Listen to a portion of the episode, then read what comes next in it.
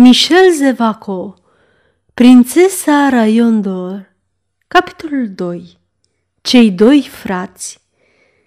În aceeași zi, spre orele 6 dimineața, adică aproximativ la o oră după descoperirea crimei din l'Isle-Adam, contele de Pompinion-Ragastans se pregătea să se urce pe cal, așa cum obișnuia în fiecare dimineață, cam la aceeași oră, pentru a-și face plimbarea zilnică prin pădure. Contele Richard de Pompinion-Ragastans era un bărbat foarte tânăr. El n-avea decât 17 ani, deși părea de 20. Era într-adevăr un băiat înalt, cu umeri largi, bine făcut, cu gesturi vii și degajate care anunțau o forță ieșită din comun. În ciuda tinereții sale, avea un aer serios, puțin cam grav chiar. Și asta deoarece era cap de familie, fiind singurul îndrumător și susținător al fratelui său, care era mai tânăr cu 5 ani. Și își dădea perfect de bine seama de greaua responsabilitate care apăsa pe umerii săi.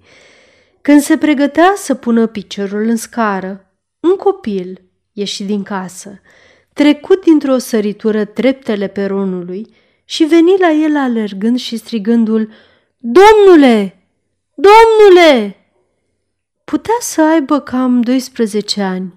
Părea voinic, plin de vigoare și de sănătate. Era zdrențăros, pantofii erau scâlciați și cu toate acestea, în alergarea sa ar fi fost greu de întrecut în eleganța pe care o degaja. Contele se opri și îl privi cum vine, surâzând afectuos. Când ajunse, copilul strigă fluturând deasupra capului un pistolet mare: „Domnule, adineauri am tras într-o pasăre." „Și n-ai nimerit-o, Huber?" îl întrerupse contele râzând. „Da, domnule, n-am nimerit-o. Din nou, mereu și totuși sunt sigur..." „Ai ochit prost, Huber, ești un nepriceput," îl întrerupse contele râzând și mai tare. „Și eu îți spun, Richard, că nu sunt un nepriceput, că am ochit bine, mă crezi?" „Ei bine, cavalere," sublinie contele cu asprime prefăcută, „uiți că vorbești cu fratele mai mare, capul familiei." „Este adevărat, domnule, scuzați-mă, voi strădui să nu mai uit că, chiar dacă sunteți fratele meu, sunteți capul familiei și ca atare vă datorez respect." Și revenind la ceea ce stătea pe suflet: „Nu înțeleg nimic, domnule. Sunt sigur de linia mea de ochire. Pasărea era la 10 pași de mine, pe o creangă. Am ochii cu grijă.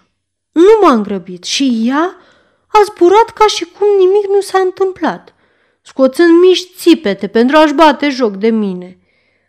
„Aș, altădată vei fi mai norocos." „Mă îndoiesc, domnule, și în privința asta m-am gândit la ceva." „La ce? Vorbește." „Cred că poate voi nu puneți gloanțe în pistoletul meu." Lăsă în sfârșit să-i scape Huber, privindu-l drept în ochi. „Ce idee!" surâse contele, care adăugă în sinea sa: „Mă voi păzi să pun gloanțe în pistoletul tău. O nenorocire vine atât de repede." Huber nu păru prea convins și, urmărindu-și gândul, și spuse alintându-se: „Domnule, vreau să vă cer o favoare. Îmi promiteți că mi-o acordați?" „Dacă stă în puterea mea." „O, în întregime în puterea voastră. Iată despre ce este vorba. Vreți ca, înainte de plecarea voastră, să-mi reîncărcați pistoletul?" „Numai atât? Dă-mi pistoletul, îți voi da satisfacție." „Înaintea mea, domnule, înaintea mea." „A, după cum văd, n-ai încredere în mine." „Da, domnule," spuse limpede copilul, corectându-se imediat, cel puțin în această privință. Ei bine, zise contele, după o scurtă ezitare, vino, îl voi încărca în fața ta. Ei se îndepărtară împreună spre casă și pătrunseră în sala de jos. Contele deschise o ladă a cărei cheie se afla la el și luă de acolo cantitatea de praf de pușcă și de gloanțe necesară pentru a încărca vechiul pistolet al fratelui său, după care a avut grijă să încuie lada și să ascundă cheia în buzunar. Efectuând această operațiune delicată, sub privirea atentă a micului cavaler spunea, începând de astăzi, Chapelle-aux-Mures nu ne mai aparține, prin urmare, îți interzic să mergi acolo. Că este a noastră sau nu, puțin mă interesează. Mă voi duce dacă așa vreau. Și dacă cineva îmi va spune ceva ne la locul lui, credeți-mă, domnule, sunt destul de mare pentru a răspunde. Și spunând aceste cuvinte cu un aer sfidător, lovi Semeț în mânerul spadei sale. Acest copil era într-adevăr admirabil, iar fratele său îl admira cu toată sinceritatea. Dar în timpul acestei mici revolte, el uită să supravegheze gesturile fratelui său mai mare. Acesta profită ca să ascundă cu îndemânare gloanțele și nu puse în pistolet decât praf de pușcă.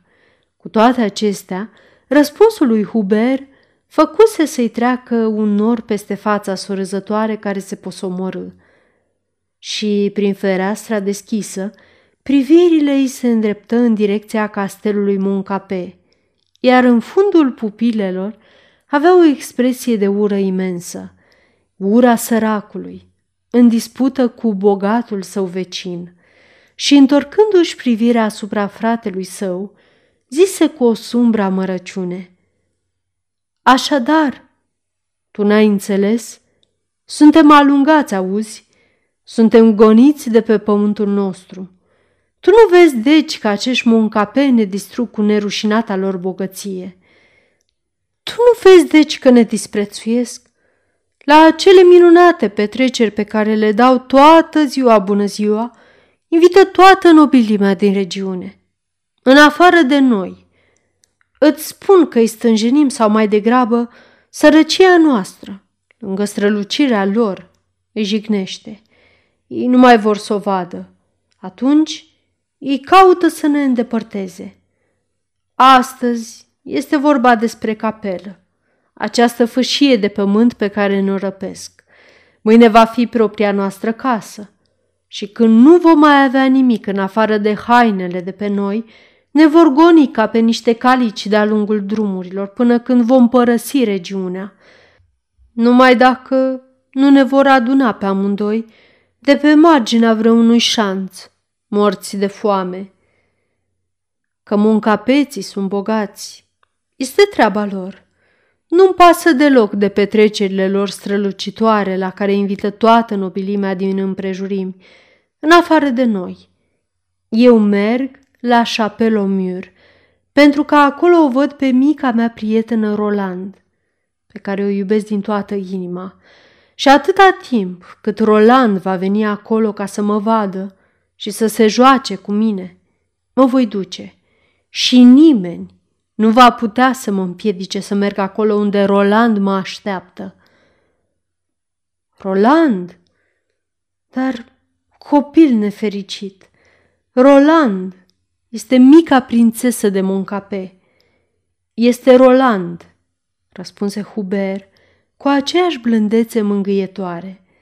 Contele clătină din cap, cu un aer îngrijorat, și ca și cum încerca să prevadă viitorul, murmură pentru el însuși, ce ar putea oare avea în comun Roland, prințesă de Montcapet, moștenitoarea unei fabuloase averi, cu un neînsemnat cavaler de Ragastans, un pârlit, fără o parachioară, fără niciun căpătâi.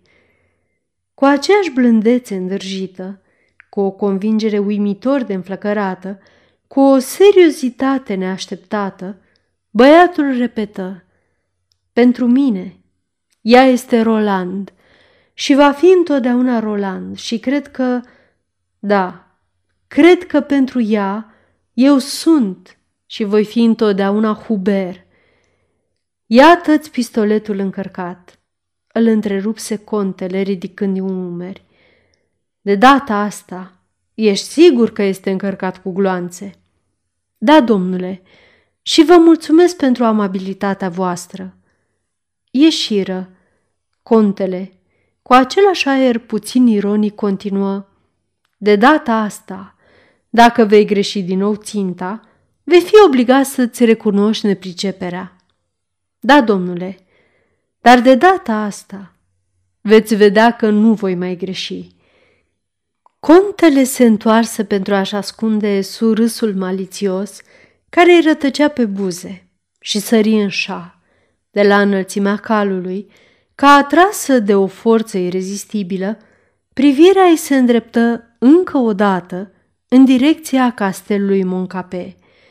Dar acum nu se mai citea ură în ochii săi, ci o patimă arzătoare, de neînlăturat, tiranică.